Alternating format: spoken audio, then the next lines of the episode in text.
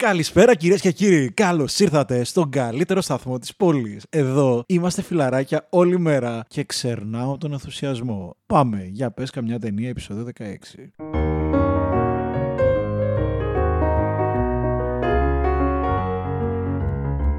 Για πες καμιά, πες καμιά Καμιά ταινία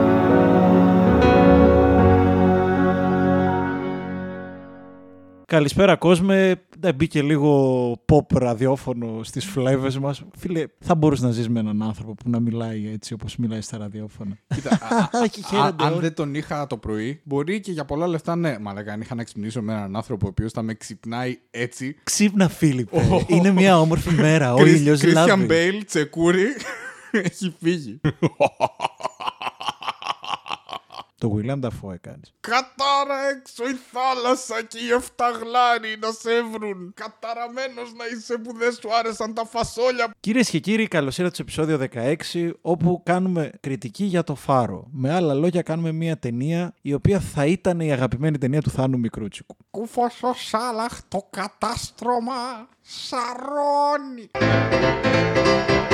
με ένα ξυστρί καθαρίσέ με απ' τη Μοράβια Λοιπόν, ας ξεκινήσουμε την υπόθεση. Δύο άνδρες βλοσιροί και λίγο μίλητοι. Ω, Εγώ και καυλωμένη ρε μάνα, μαλάκα. Πάντα βλοσιροί και καυλωμένοι. Επομίζονται τη λειτουργία ενός απομονωμένου φάρου. Ο Τόμ, βετεράνος ναυτικός με σκοτεινά μυστικά, φροντίζει το φως να εκπέμπει. Ευθύνη που καθορίζει την ιεραρχία. Ο Έφραμ αναλαμβάνει τις ταπεινές δουλειές νιώθοντα. Έφραμ τον λέει. Έφραμ τον λέει. Εφρέμ δεν είναι. Εφρέμ ρε μαλάκα. Δηλαδή. Νιώθοντας σταδιακά αποστροφή για τον σαρκασμό και την κυκλοθυμία του Τόμ. Τώρα σκέφτομαι μια φωτογραφία του Ρόμπερ Πάτισον, Έφρεμ 28 χρονών, νιώθει αποστροφή για τον σαρκασμό και την κυκλοθυμία του Τόμ. Δεν αντέχει άλλο το σαρκασμό και την κυκλοθυμία του Τόμ.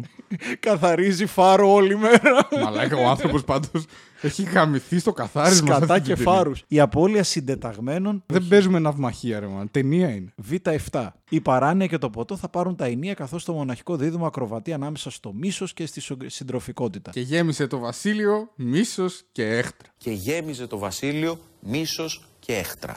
Σοφά τα λόγια του αποσπάσματος που μου φέρατε στη συζήτηση του Σεφέρη. Ο Φάρος, σκηνοθεσία Ρόμπερτ Έγκερς, πρωταγωνιστούν William Dafoe, Ρόμπερτ Πάτισον, η Βαλέρια Καραμάν του γνωστού Σογιού Καραμάν για δύο-τρεις σκηνές και πάρα πολύ ωραίοι γλάροι. Μια βάρκα ήταν μόνη της σε θάλασσα γαλάζια Κι ήτανε κι ένας γλάρος με ολόλευκα φτερά Γαμάτι γλάρια και να πούμε ότι τους αποέδωσε τα εύσημα και ο σκηνοθέτης. Έτσι. Έτσι, έτσι. Σε αντίθεση με τις κατσίκες. Μπράβο. Όπως είπε, οι κατσίκες δεν είναι καλές ηθοποιοί. Μαλάκα ο άνθρωπος έβγαλε τα σώψυχά του. Γιατί στο The Witch είχε ένα. Καλά, στο The Witch βέβαια το, το γάμισε και αυτό. Είχε μια κατσίκα να μιλάει. Αλλά ναι, τέλος πάντων, εδώ ο άνθρωπος είπε ότι η Γλάρη είναι πολύ πιο συνεργάσιμη. Και γενικώ, αν ο Έγκερς έκανε περισσότερες ταινίες, νομίζω ότι θα υπήρχε Όσκαρ καλύτερου ζώου, ρε φίλε, κάποια στιγμή. Επίσης, προτείνω να βγει Όσκαρ καλύτερης υπόθεσης. Ε, best story. Αυτό πέραν του Όχι, Χαβά... όχι, όχι, όχι. Καλύτερη υπόθεση που διαβάζουμε. Να υπάρχει το Όσκαρ για την καλά. καλύτερη υπόθεση σε site. Λοιπόν, αυτός είναι ο Φάρος, η ταινία η οποία προβλήθηκε και στο 60ο Φεστιβάλ Κινηματογράφου Θεσσαλονίκης. Ακούγονται πάρα πολλά για αυτή την ταινία. Είμαστε εμείς εδώ. Έχω τον καλύτερο άνθρωπο του κόσμου, ο οποίος είναι λίγο καλύτερος ως άνθρωπος από ότι είναι ως κριτικός κινηματογράφου. Είναι αυτός ο οποίος θα γράψει την κριτική για τις πύλες του παραδείσου μόλις πεθάνει και τον υποδεχθεί με άσματα ασμάτων ο Άγιος ή Θείο Πέτρος. Εξαρτάται σε ποια πλευρά της θρησκείας βρίσκεσαι. Είμαι ο Στάθης Κόλιας. Εμένα δεν έχει καμία εισαγωγή. Είμαι Και ο Φίλιππος Χατζίκος έτσι να δώσω Α, και δεν ένα είπα το όνομα. Να δώσω και ένα όνομα εκτός από τη θρησκειολογία του πράγματος. Και ας ξεκινήσουμε. Ε, Φίλιππε, το έχεις δει δύο φορές. Το είδα γιατί χρειάστηκε να το καλύψω και με κείμενο που εντάξει, script amendment και τα λοιπά. Μπορώ να πω ότι η δεύτερη είναι πιο ουσιώδης από την πρώτη, γιατί η ταινία είναι και ένα σοκ στο μάτι. Δηλαδή ξεκινάει, απευθείας έχεις κάδρο σχεδόν 4-3 τετράγωνο, ασφικτικό και για 109 λεπτά δεν είσαι βέβαιος τι βλέπεις. Οπότε θέλει επαναληπτική προβολή full. Εγώ Αυτό το έχει είδα μια- πριν από μήνες, το έχω δει μόνο μία φορά. Οι κριτικές γενικά είναι ανάμεικτες, αν ένα σωστό τόσο το πρωί, ή το κράζουν και λένε ότι είναι μια κουλτουριάρικη παπαριά, ή λένε ότι είναι η καλύτερη ταινία της χρονιάς και τα σχετικά. Περισσότεροι κριτικοί γούσταραν πάρα πολύ, παρά απογοητεύτηκαν, αλλά ναι, γενικώς δεν υπάρχει μέση λύση. Να πω Πρώτον, το ότι αυτή η ταινία, όπως κάποιοι χωρίς λόγο την παρουσιάζουν, δεν είναι μαύρη κομμωδία. Όποιος πάρει το παιδάκι του και πει Πάμε, μωρό μου. Το, το, το παιδάκι, το μωρό. Ναι, τώρα κάνουμε. Ε, γιατί να, το- γιατί στάθη μου; Ναι, εκεί Ο παιδά- έρωτας δεν έχει, δεν γνωρίζει ανομαλίες στάθη μου και ο νόμος κάνει τα στραβά μάτια άμα είσαι με τη Νέα Δημοκρατία. ΣΥΡΙΖΑ! Σε κόλλησα. ΣΥΡΙΖΑ χαλαρά. Πάντως να, σου- να σου δεν πω. είναι μαύρη κομμωδία. Ξέρεις ποιο είναι το- έχει κομικά στοιχεία, έχει κομικές στιγμές, ούτε καν στοιχεία. Δεν είναι μαύρη κομμωδία. Το εξοργιστικό είναι ότι ως μαύρη κομμωδία την προωθεί η εταιρεία διανομής. Η ελληνική, για να μην το. Γιατί δεν διάβασα κανένα σχόλιο στο εξωτερικό ότι πρόκειται για μαύρη κομμωδία. Η ελληνική εταιρεία διανομής γράφει μια μαύρη κομμωδία στις αίθουσες. Και θα πάει τώρα ένα ζευγάρι 19-20 χρόνια και θα πει Αγάπη μου, τι να δούμε σήμερα; Α, είδα αυτή την ταινία, φαίνεται δυνατό θρυλεράκι και είναι και μαύρη κομμωδία. Τέλειο. Και μετά θα βρίζουν και δεν θα ξαναπατήσουν ποτέ στο σινεμά. Θα τον χωρίσει, αυτός μετά θα, πα- θα παρουσιαστεί στο λευκό πύργο. δεν θα βρεθεί κανένας να του πει καλημέρα. Γιατί κανείς δεν συγχωρεί όσοι από φάρο εκπέσανε. Διότι οι άνθρωποι δεν συγχωρούν αυτούς που από έρωτα εκπέσανε. Ε, ναι, έχει κομικές στιγμές οι οποίες εκπορεύονται από τη μιζέρια που βιώνουν αυτοί οι δύο. Όπως και δύο κανονικοί άνθρωποι, αν τους πετάξει σε μια μίζερη φάση για τέσσερις εβδομάδες, κάποια στιγμή θα γίνει κομικό όλο αυτό για λίγο. Έτσι και σε αυτούς, έτσι προκύπτει στην ταινία. Νιώθω σχιζοφρενής για αυτή την ταινία. Είναι μια ιδιαίτερη, δύσκολη ταινία. Δεν είναι για με- μεγάλο κοινό, δεν, είναι, για- δεν απευθύνεται σε όλους. Είναι μια πάρα πολύ δύσκολη ταινία να καταλάβεις. Δηλαδή, από τα 10 πράγματα που θίγει αυτός ο δημιουργός, εγώ κατάλαβα τα 2 ή τα 3. Πιθανότατα δεν θα ήθελα να την ξαναδώ. Μου μαυρίζει την ψυχή. Αυτό μιλάει ο ένας τύπος. Ο άλλος τύπος του άρεσε πάρα πολύ, τον άρπαξε. Είναι μια βαθύτατα ατμοσφαιρική ταινία. Σε αρπάζει. Κάποια πράγματα μπορεί να μην τα καταλαβαίνεις τι ακριβώς συμβαίνει, αλλά ακολουθείς. Μετά τη θέαση δεν μπορούσα να μιλήσω. Ήταν μια εμπειρία. Και το πιο σημαντικό είναι το ότι είναι μια ταινία δημιουργού, ρε πούστη μου. Και είναι ωραίο να βλέπεις μια ταινία δημιουργού και ότι κάποιος του έδωσε τα κλειδιά και του λέει Αγόρι μου, κάνω αυτό που θέλεις. Και μπορεί να βαρεθείς, μπορεί να φανεί κουλτουριάρικη, αλλά ο άνθρωπος κάνει, δημιου... κάνει κινηματογράφο. Γιατί τα πλάνα του, οι σιωπές που δημιουργούν, οι σχέσεις, οι χαρακτήρες. Ο Πάτινσον μέσα στα σκατά είναι. Αγάπης σου. ο Νταφό και ο Πάτσο μαλακα είναι απίστευτοι. Μεγάλο έγκλημα το ότι ο Νταφό δεν πήρε υποψηφιότητα. Έστω για, τους συμβολ- για τα συμβολικά πράγματα. Μόνο έτσι παίρνει υποψηφιότητες ο Νταφόι. Μόνο για τα συμβολικά πράγματα. δε. Νομίζω ότι μ, σαν ταινία είναι ειλικρινής υπό την έννοια ότι ξεκινάει και είσαι απευθείας στον κόσμο. Δηλαδή είναι πολύ πιθανό να σε πετάξει στο δεκάλεπτο και μετά γίνεται μόνο χειρότερη αν κάτι δεν σ' αρέσει. Αν κάτι σου φαίνεται παράξενο στην αρχή, μετά γίνονται μόνο χειρότερα όλα. Ναι, δεν αλλάζει χαρακτήρα Ε, σαν τον Τζότζο. Ακριβώς, ναι. Σου λέει ψηλέ, αυτό είμαι. Αυτό είμαι. Αν θες, φύγε. Δεν σου δώσω τα λεφτά σου, αλλά εγώ, εγώ δεν θα σε κοροϊδέψω. Ακριβώς. Ναι, δηλαδή ξεκινάει η ταινία, προσεγγίζουν το φάρο. Έχουμε, είπαμε, τετράγωνο κάδρο ασφυκτικό. Και είναι το πλάνο με τη φάτσα των δύο της. Θα φτάσω και στο πλάνο που μου άρεσε πάρα πολύ αυτό. Έχεις κροξίματα πουλιών από την πρώτη σκηνή, γλάρων συγκεκριμένα. Δηλαδή είναι σαν οι γλάροι να κράζουν και να λένε Φύγετε, μαλάκες, δεν είναι για ανθρώπους εδώ. Από το πρώτο λεπτό, έτσι. Η ταινία σου λέει Αυτό είμαι. Και μετά έχεις και την εμβληματική σκηνή που υπάρχει και στο τρέιλερ δικαίως, αν και μέσα στην ταινία ρέει πάρα πολύ όμορφα, όπου στέκονται απέναντι από την κάμερα και είναι σαν να βγάλουν αναμνηστική φωτογραφία από το χώρο των νεκρών. Δηλαδή ο φάρος, το νησί τους υποδέχεται σαν μελοθάνατους. Είναι σε φάση Εδώ θα αφήσετε τα κοκαλά σας ρε! Εδώ ρε ρε μάλια! Σιδεράδες σκυλά! Που μου θυμίζει πάρα πολύ. Είδα και το κατηγορό και το έχω πρόσφατα και στο Μπεταλούδα. Το νησί του διαβόλου. Που στέλνανε όλους όσους ήταν ε, κα- ε, καταδικασμένοι για εξορία. Που δεν είχε ψυχή εκεί πέρα. Που τους στέλνουν ουσιαστικά για να πεθάνουν. τον Πεταλούδα με τον Τσάρλι Χάναμ, λες. Ε, ναι, ποιο άλλο. Υπάρχει ταινία πιο παλιά. Νομίζω ένα βιβλίο ήταν πιο παλιά, αλλά με τον Τζάλι Χάναμ είναι. Πρόπερση βγήκε. Λοιπόν, οπότε ναι, θεωρώ ότι είναι ειλικρινής ο Έγκερς όπως ήταν και στο The Witch, υπό την έννοια ότι εγώ κάνω αυτό το είδος τρόμου και είναι, είναι ταινία τρόμου για μένα καθαρή. Δηλαδή Ναι, δεν, ναι, ναι, ναι, ναι. δεν είναι μαύρη κομμωδία, δεν είναι υπαρξιακό δράμα, είναι ταινία τρόμου γιατί και ο υπαρξι, το υπαρξιακό της σκηνικό βιώνεται με τρόμο από τους χαρακτήρες και όχι με εσωτερική αναζήτηση. Δηλαδή τρομάζεις με αυτά που κάνουν. Και αυτό είναι το συνέστημα που θέλει να προκαλέσει, όχι να προβληματιστείς για το ποιος είσαι. Για να τρομάξεις για το ποιος μπορεί να είσαι, ίσως. Είναι ένα νητσεϊκό δοκίμιο. Δηλαδή δείχνει για την άβυσο που κρύβει ο άνθρωπος μέσα του. Κατά την ταπεινή άποψη δική μου δεν είναι τόσο ως νιτσε- νιτσεϊκό δοκίμιο γιατί η σχέση εξουσίασης η οποία είναι το πρώτο και προφανές Ναι, ναι, είναι, ναι, ναι. είναι πραγματικά το πρώτο και προφανές δηλαδή αυτό το οποίο you can't miss it αυτό είναι η ταινία Είναι μια διαρκή σχέση εξουσίας. δύο άνδρες με κάθε τη δομή εξουσίας μεταξύ τους. Δηλαδή είναι ο Νταφόε Thomas Wake ο αρχηγός της φάσης ο οποίος η μόνη του αρμοδιότητα είναι το φως το οποίο αποτυπώνεται και σκηνογραφικά. Δηλαδή είναι τα πάνω κλιμάκια του φάρου. Και ο άλλος έχει όλο το χαμαλίκι και ο ένας δίνει εντολές στον άλλον και σιγά σιγά όπως εξελίσσεται η ταινία, ο Νταφόε είναι κάθε πιθανός εξουσιαστής και ο Πάτινσον είναι κάθε πιθανός εξουσιαζόμενος. Δηλαδή, από το πρώτο το προφανές, τη σχέση μεταξύ τους που ένας είναι φαροφύλακας και ο άλλος είναι βοηθός φαροφύλακα, περνάμε γρήγορα σε παλιός νέος στο στρατό, σε μπαμπά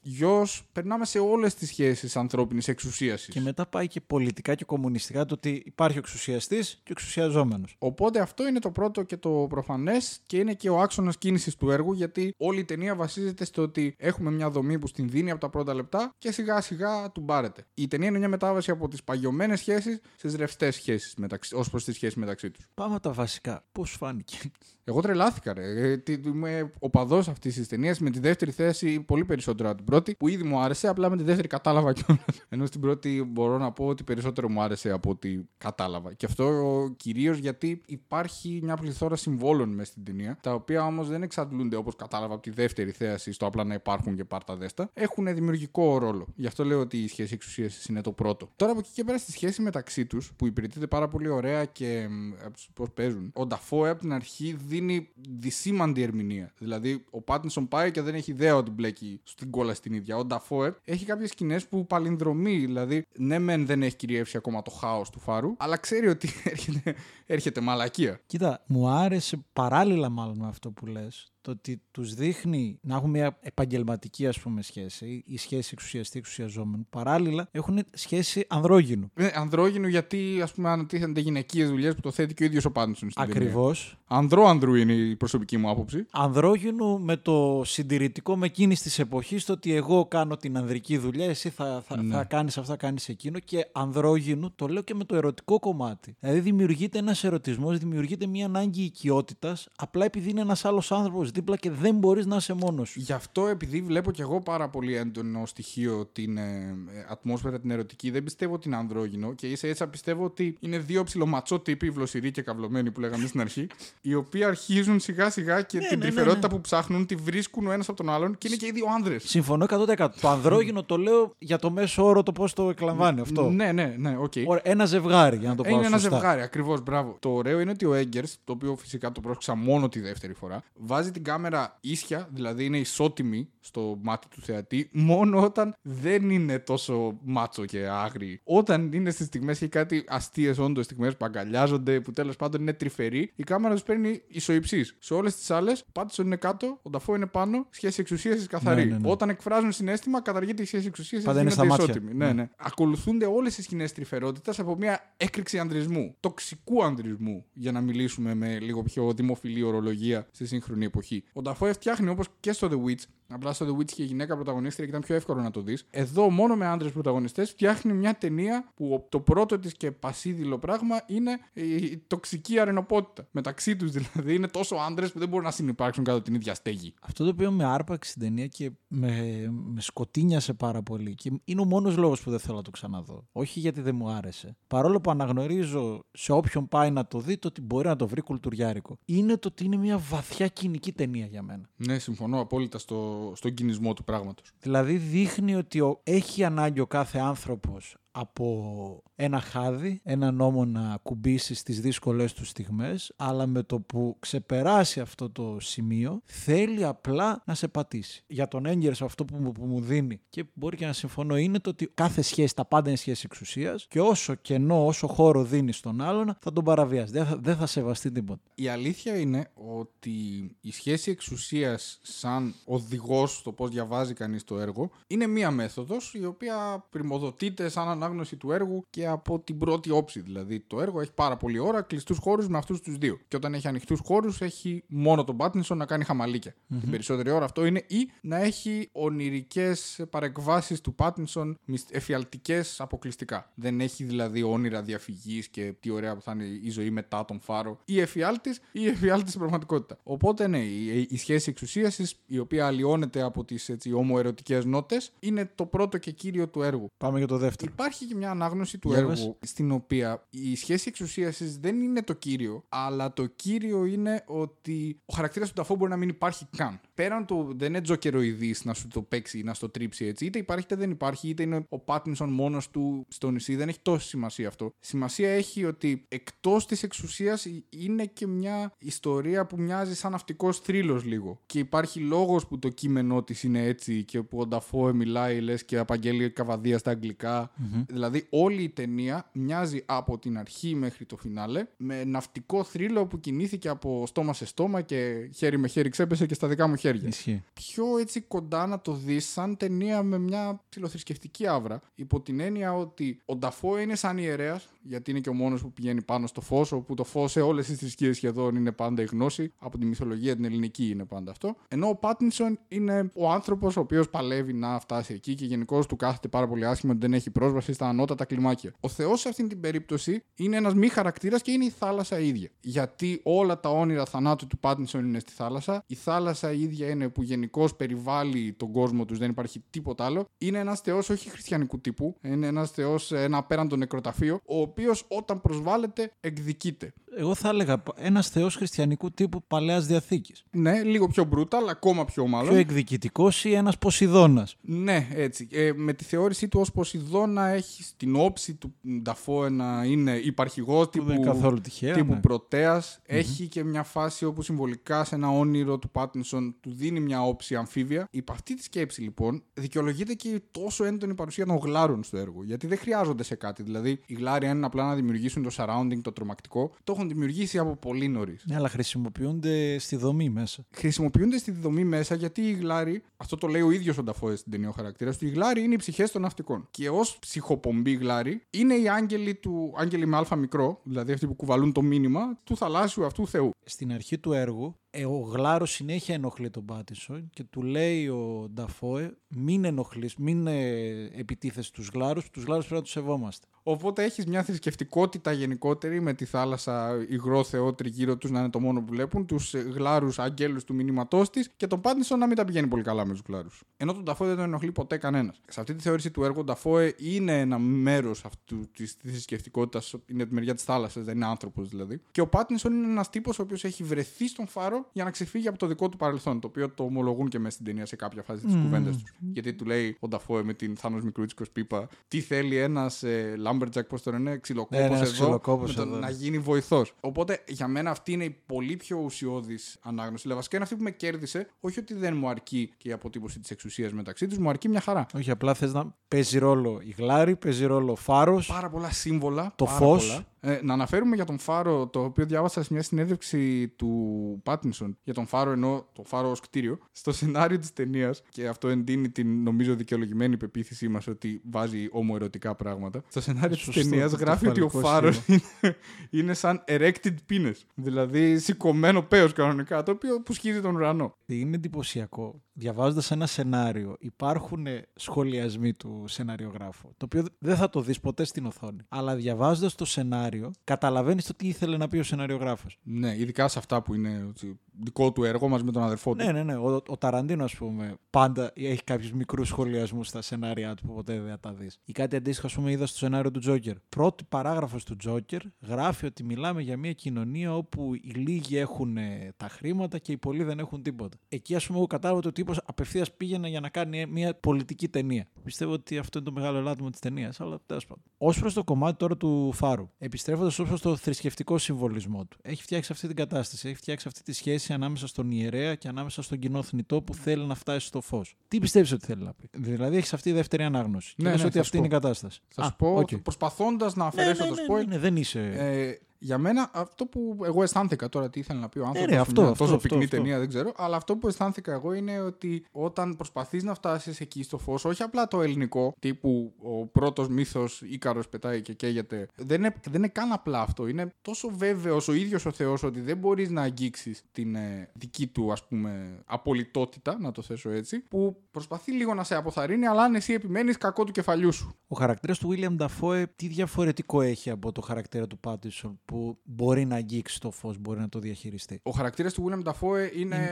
είναι υπαρχηγός υποποσειδώνας πρωτέας για να μιλήσουμε με όρους Ναι, ελληνικής αλλά ως μυθολογίας. χαρακτήρας, τι στοιχεία έχει που τον κάνουν ε, ικανό να αντισταθεί, τον κάνουν ικανό να έρθει σε επαφή; Στη δικιά μου Ναι, ναι, ναι, ανάγνωση ναι, ναι, ναι. δεν είναι άνθρωπος, δεν είναι, είναι μέρος της θάλασσας. Είναι ιερέα της θάλασσας. Οπότε και μάλιστα στη συγκεκριμένη ταινία είναι ιερέας που έχει ξεχάσει το νόημα. Γι' αυτό και γίνεται όλη η ανατάραξη. Δηλαδή είναι ένας τύπος ο οποίος έχει πρόσβαση στο φως, αλλά δεν κάνει τίποτα με αυτό. Δεν είναι άνθρωπος. Έχει καταναλωθεί, όχι πέραν το αν είναι άνθρωπος ή όχι. Είναι ένας τύπος ο οποίος έχει πρόσβαση στον θεϊκό λόγο, να το θέσω έτσι, αλλά έχει ήδη μαγευτεί τόσο πολύ από τη σχέση αυτού με τον θεϊκό λόγο που έχει ξεχάσει ότι ο ρόλος του είναι να τον μεταφέρει κάπου αλλού. Άρα για σένα μπορείς να πεις ότι είναι ένας πεσμένος άγγελος με έναν άνθρωπο. Ο Νταφόε πρεσβεύει ουσιαστικά το θεϊκό λόγο, αλλά έχει πλέον πέσει. Έχει παρακμάσει για μια γυναίκα μπορεί. Το αφήνει να υπονοηθεί γι' αυτό. Και εκείνη η σχέση τους. Στη βάση της θρησκείας και στη βάση της ανθρώπινης ύπαρξης, τη ματαιότητα, εγώ θα προσθέτω της ανθρώπινης ύπαρξης, στην απληστία της ανθρώπινης ύπαρξης. Εκείνο το ενδιαφέρον υπό αυτή την ανάγνωση ότι δείχνει και ότι γίνεται ανθρώπινος και γίνεται αδίστακτος και ο έκτοτος άγγελος που είναι ο Νταφόε. ο Νταφόε δεν έχει μια σταθερή συμπεριφορά απέναντι στον Πάτινσον. Δηλαδή υπάρχουν φορές που θέλει να τον σώσει από κάτι απροσδιόριστο. Υπάρχουν φορές που θέλει να τον εκμεταλλευτεί σαν κατώτερό του. Υπάρχουν φορές που τον ποθεί σαν ερωτικό αντικείμενο. Δεν έχει μια συγκεκριμένη συμπεριφορά. Σε full σύγχυση. Οπότε θεωρώ ότι αυτό ταιριάζει με την εικόνα του έκπτωτου Αγγέλου. Τι θεωρείς κουλτουριάρικη την ταινία; Και ποια είναι η γνώμη σου Ναι. για όταν θα σου πει κάποιος δεν, θα, δεν θέλω να τη δω γιατί είναι κουλτουριάρικο. Να σου θέσω διαφορετικά. Τι θα λέει σε κάποιο φίλο σου που ξέρεις ότι θα δυσκολευτεί με αυτή την ταινία; Και σε ρωτούσε να πάω να τη δω φίλ. Δεν τη θεωρώ κουλτουριάρικη για λόγους αρχής, γιατί θεωρώ ότι αυτό που ήθελε να κάνει δεν μπορούσε να το κάνει με άλλα πράγματα. Άρα, κατ' εμέ, δεν έχει επενδύσει σε κάτι απλά για να το κάνει και να πει: Ω, κοιτάξτε τι γαμάτος που είμαι. Τώρα, θεωρώ ότι επειδή είναι μια ταινία που η διάρκεια της είναι normal, 109 λεπτά, έχει πολλά εντυπωσιακά πράγματα ακόμη και αν δεν σε ενδιαφέρει να ακολουθήσεις το trail μέχρι το τέλος του τι γίνεται. Εγώ θα την πρότεινα. Και θα την πρότεινα με μια έτσι, γενικότητα σε όλο τον κόσμο σχεδόν, υπό την έννοια ότι μπορεί η Α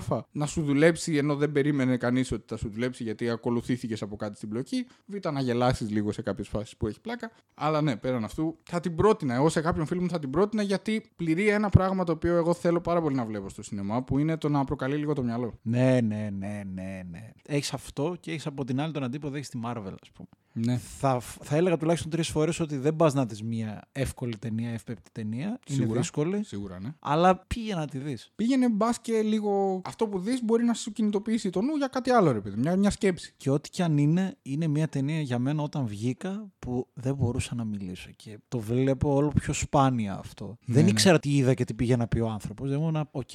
Είναι πολύ ωραίο το ότι έχει εντάξει αρκετές δικές του αναφορές χωρίς να, είναι, να παίζει το παιχνιδάκι το Α, κοιτάξτε. Δηλαδή η υπόθεση μοιάζει αρκετά με Kubrick, λίγο λάμψη. Έχει Hitchcock επειδή όπως ανεβαίνει στις σκάλες το κλιμακοστάσιο, δηλαδή είναι εντελώς Vertigo. Πάρα πολύ. Και έχει και λίγο Το άλογο του Τορίνο υπό την έννοια ότι είναι ασπρόμαυρο πιεστικό και κάνει όλη την ώρα δουλειές αυτός, όπως στην ταινία του Μπέλατάρ. Έχει πολύ εικαστική, δηλαδή υπάρχουν αποτυπώσεις πινάκων, δεν τους αναγνώρισα φυσικά γιατί δεν ήξερα τους περισσότερους αυτούς πίνακες, αλλά για κάποιον που την έχει δει, έχει ένα ενδιαφέρον να κοιτάξει το πώς έχει φτιάξει κάποια κάδρα που αποτυπώνουν πίνακες ζωγραφικής που του αρέσουν ο Έγκερς. Περισσότερο από όλα, όλα, όλα, εγώ αυτό που αισθάνθηκα είναι ότι είδα μια εικονογραφημένη, ας πούμε, εικονοποίηση καλύτερα ενός θρύλου του Edgar Allan Poe. Αυτή ήταν η πρώτη μου σκέψη. Βγήκα από εκεί και αισθανόμουν όπως όταν άκουσα τα 25 εκείνα θεία λεπτά τον Christopher Lee να απαγγέλει το κοράκι. Υπάρχει Έχεις στο YouTube. απόλυτο δίκιο. Πα- Προκαλώ παρακαλώ όλους να το Που ακούσουν. είναι ο προπάτορας των ιστοριών τρόμου. Ναι, δηλαδή είναι Lovecraft, είναι όλα αυτά, αλλά έχει την, το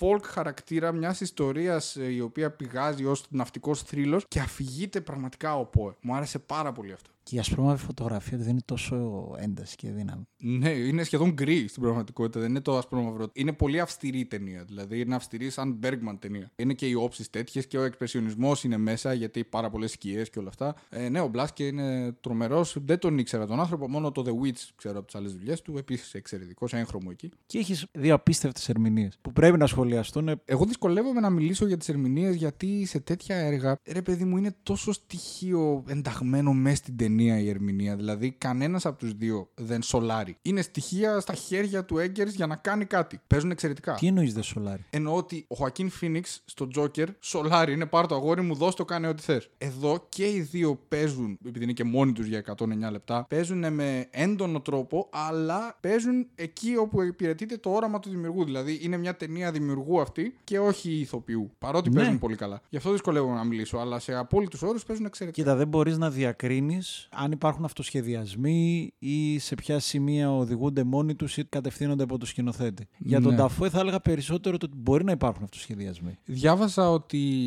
ο Νταφόε ήθελε πολύ πρόβα, ήθελε συνύπαρξη με τον πατινσον Ο Πάτινσον ήταν της σχολής να μην γνωριζόμαστε, να έχουμε κάνει πρόβα ο καθένας και να βγούμε- βγάλουμε τη δυναμική που προκύπτει. Πιο μέθοδος. Δεν ξέρω ποιος επικράτησε από τους δύο. Δεν μπορώ να έχω. Ο Γλάρος, μάλλον. Σίγουρα ο Γλάρος, φίλε. Ο μονόφθαλμος Γλάρο. Έχει πολύ μονόφθαλμο. Μέσα αυτό δεν το έχω αποκρυπτογραφήσει ακόμα. Ενώ τα υπόλοιπα σύμβολα με την δεύτερη θέαση είναι πολύ πιο σαφή από ό,τι μπο- περίμενα μετά την πρώτη. Δηλαδή, όταν τέλειωσα την πρώτη φορά, πιστεύω ότι θα την ξαναδώ και πάλι δεν θα καταλάβω τίποτα. Τι άλλα σύμβολα είδες; Έχει ε, ελληνική μυθολογία πάρα πολύ. Πιάνει από Οδύσσια μέχρι Προμηθέα και από θαλάσσιους Έλληνες θεούς. Και η Σιρήνα τι συμβολίζει. Η Σιρήνα μέσα στην ταινία, η οποία είναι μέσα στη θάλασσα. Ναι, ναι, ναι. Για μένα η θάλασσα, εκτός από Θεός, ως μάλλον brutal Θεός, είναι απέραντο νεκροταφείο. Δηλαδή, Η μήτρα επιστροφή πίσω. Που αυτό ήταν και οι Σιρήνες. γενικώς ο Έγκερς παίζει ελεύθερα, το δήλωσε και ο ίδιος μετά, ότι δεν είναι ο προμηθεύτη δεσμό του Εσχύλου σε σύγχρονη βερσιόν. Δεν είναι μια συγκεκριμένη ιστορία από την Οδύσσια σε καμία περίπτωση, αλλά τα παίρνει όλα αυτά και τα κάνει δικά του. Για το οποίο είναι απολύτως θεμητό, δηλαδή. Δεν ε, χρειάζεται να ακολουθήσει κανείς την πλοκή των μύθων για να πάρει την αξία τους. Απλά είναι βαθύτατα κοινικό, ρε φίλε.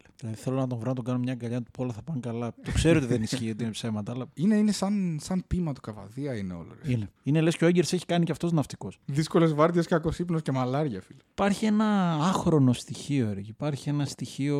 Η απόλυτη γνώση βασικά ότι τίποτα δεν είναι μόνιμο. Δηλαδή που λένε και οι Monty Python το πουθενά ήρθαμε στο πουθενά βαδίζουμε. Είναι Ναι, από τι είναι- κυρίαρχες είναι- θεματικές ε, φιλοσοφίες αυτής της ταινίας. Συμφωνώ απόλυτα και είναι πολύ ωραίο που ο Φάρος είναι σαν παρατημένο στην άκρη του κόσμου. Δηλαδή δεν υπάρχει τίποτα κοντά. Είναι ένας κόσμος. Το καράβι φαίνεται ή μόνο ακούγεται; Νομίζω ότι φαίνεται στην πρώτη σκηνή, τώρα δεν, δεν θυμάμαι καθαρά. Γιατί είναι, Δηλαδή, αν φαίνεται είναι η πρώτη σκηνή. Υπάρχει υποψία Ναι, του ναι, ναι. άλλου κόσμου.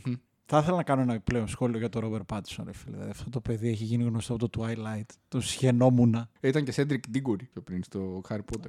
Καλά. Εγώ η Kristen- την Kristen Stewart δεν τη θεωρώ σοβαρή ηθοποιό. Και δε- γεγο- δεδομένου κιόλας ότι έχει παραγωγό είναι ο πατέρας, τι είναι, ξέρω εγώ. Πιστεύω ότι πιο πολύ. Μπα, Μπορεί να προσπαθεί η γυναίκα, δεν την ξέρω. Α ας έρθει, ας με κράξει, δεν έχω θέμα. Ναι, νομίζω ότι τα six figure numbers στον τραπεζικό της λογαριασμό μαράθηκαν τώρα από το Ναι, σχολείο. ναι, μας. ναι, ναι. ναι. Ε, Κρίστιαν, εγώ εδώ θα είμαι. Αν σε βαστάει, έλα. Α σε βαστά, έλα και να για καφεδάκι. Αλλά μα λέγα ο Ρόμπερ Πάτσον τα τελευταία 3-4 χρόνια. Αυτό που κάνει αυτό το παιδί. Και εντωμεταξύ, όπως ο Λεωνάρντο Ντικάπριο χρωστάει τεράστια ευχαριστώ στο Σκορσέζε, εγώ φίλε, αν ήμουν ο Πάτισον, θα έκανα ό,τι χάρη ήθελε ο Κρόνεμπερ. Ο οποίος βέβαια, σε αντίθεση με τον Σκορσέζε, έκανε με τον Πάτινσον ταινίες που προσωπικά μου άρεσαν πάρα πολύ, αλλά δεν. ε, Αλλά δεν δηλαδή ούτε το τις Maps of the κράξανε, Stars, ναι, ούτε τις το, κρά- το Κοσμόπολης. Τόσο ιδιαίτερη ταινία. το Για Κοσμόπολης. μένα το Κοσμόπολης είναι λογικό να κραχτεί γιατί ήταν ξόκρε, φίλε. Δηλαδή δεν είχε κάνει τίποτα σαν αυτό. Είναι και παράξενο, μου άρεσε πολύ, αλλά είναι παράξενη ταινία. Και αυτό το παιδί έχει κάνει, τα, έχει κάνει το Good Times. Το. Πώς λέγονται οι αδερφοί; Σαφντή. Σαφντή που είναι και το Uncut Gems έρχεται. Έκανε και το High and Low. Τι είναι αυτό; Όχι. Είπα, είπα λάθος ταινία πάλι. Το σύνδρομο στα δυσκόλια. Ε, Ποιο είναι τελικά το high and low; με το διάστημα. High life, ρε. Εντάξει, το μισό το High πέτυχα. life. Ναι, ναι, ναι, ε, πάντα. Αφού είναι σύνδρομο. Ε, φίλε, έχω, δεν να είναι πω, άσχετο. έχω να πω ένα πράγμα για το high life. Τι πήγε λάθο με αυτή η Η γυναίκα. Κλέρ Ντενί. Τι- Πόσα ναρκωτικά είναι. Δεν ξέρω. Μανιτάρια, ρε. Πουσάρει φίλε. μόνο. Μανιτάρια, Πουσάρει μανιτάρια. όρια σε όλη της τη ζωή, ρε φίλε.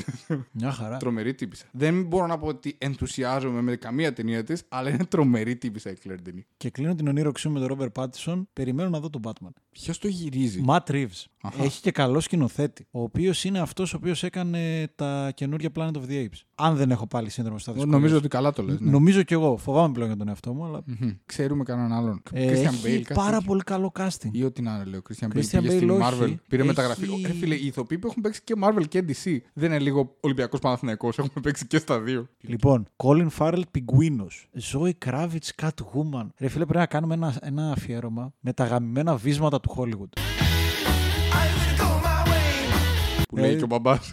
Δηλαδή, δε- δεν ξέρω άμα το high fidelity είναι ωραίο, τη ζωή Κράβιτ που έρχεται σε τηλεοπτική σειρά. Το είδα το τρέιλερ, φαίνεται ενδιαφέρον, φαίνεται ενδιαφέρον κιόλας από γυναικεία πλευρά. Αλλά ε, Paul Dano γρίφος, Peter Sarsgaard. Ο Πίτερ είναι ο Αμερικάνος. Ναι, ναι, ναι, ναι. ναι. Στο Είναι, ο, καυτός είναι και- ο και- τέτοιος ρε. Είναι ο, ο Σάικο. Psycho Killer. Πες και εσύ. Jeffrey Wright, James Gordon, John Torturo, Falcone, το μαφιόζο. Και το καλύτερο το άφησα για τέλος. Ποιος είναι ο Alfred; Andy Serkis, my precious Bruce Wayne. Τι λες, ρε ναι, μαλάκα. ναι, ναι, ρε φίλε. Πολύ νέος. Εντάξει, εδώ η Ant May είναι μιλφάρα. Τίποτα δεν έχουν αφήσει όρθιο, στάθη μου. Πουλήσαν τη Μακεδονία μας. Μαλάκα, πρέπει να γίνει ένα spin-off που η Aunt May τα φτιάχνει με τον Alfred. Γαμάτε. Όχι, όχι για τσόντα, εννοώ κανονι- κανονική ταινία. Όχι, ποιος σκέφτεται τσόντα με τη Μαρίσα το. Κανείς δεν. Απλά τώρα με τον Άντι Σέρκη είναι και πιο ρεαλιστικό. Before Devil Knows You're Dead. Παιδιά, εκεί. Είναι και ταινία, ρε. Εμένα μου αρέσει πάρα πολύ Ναι, η ρε. ταινία. Είναι η τελευταία ταινία του Sidney Lumet, φίλε. Κύκνιο άσμα. Τον τύπο στο Before Devil Knows You Are Dead που εμφανίζεται για μία σκηνή που είναι ο άνθρωπος που έχει το pawn shop, το ενεχειροδανιστήριο που είναι ο διάβολος, τον θυμάσαι. Όχι. Εντάξει. Και τι δεν θα έδινα για να αναστήσω το Sidney Lumet. Αυτό αυτό θα ήταν το 16ο επεισόδιο. Αυτό μας. ήτανε. Δεν έχω να πω Μιλήσαμε για κάτι τον άλλο. Ρόμπερτ Πάτινσον. Κάπως είδες πώς συνδέονται όλα όπως πήγαμε στο Sidney Lumet. Δηλαδή το Good Time ήταν μια Sidney Lumet ταινία χωρίς να είναι του Sidney Lumet με, με όλα τα γκάζια του ότι δημιουργεί είναι 30 χρονών. Και τελικώς έτσι κάναμε ένα κυκλικό σχήμα επιστρέφοντας στον φάρο. Επιστρέφοντας στον φάρο, έτσι. τι- Ωραίο. Γούστα. Κουλτούρα. Φάρος the sequel, έτσι. Μία Α- φάρο. αφ- αφ- Και ήταν ένας γλάρος με μισό μάτι. Επιστρέφοντας στον φάρο, είπες μία φάρο. Μία φάρο. Εντάξει, κλείστο, κλείστο. Θες να πεις κάτι τελευταίο; Τίποτα, τίποτα. τίποτα. Αυτός ήταν ο φάρος λοιπόν. Να πάτε, ορμήστε. Απλά, εντάξει, άμα περιμένετε να δείτε το Jeepers Creepers, μαλακία σας. Γεια σας.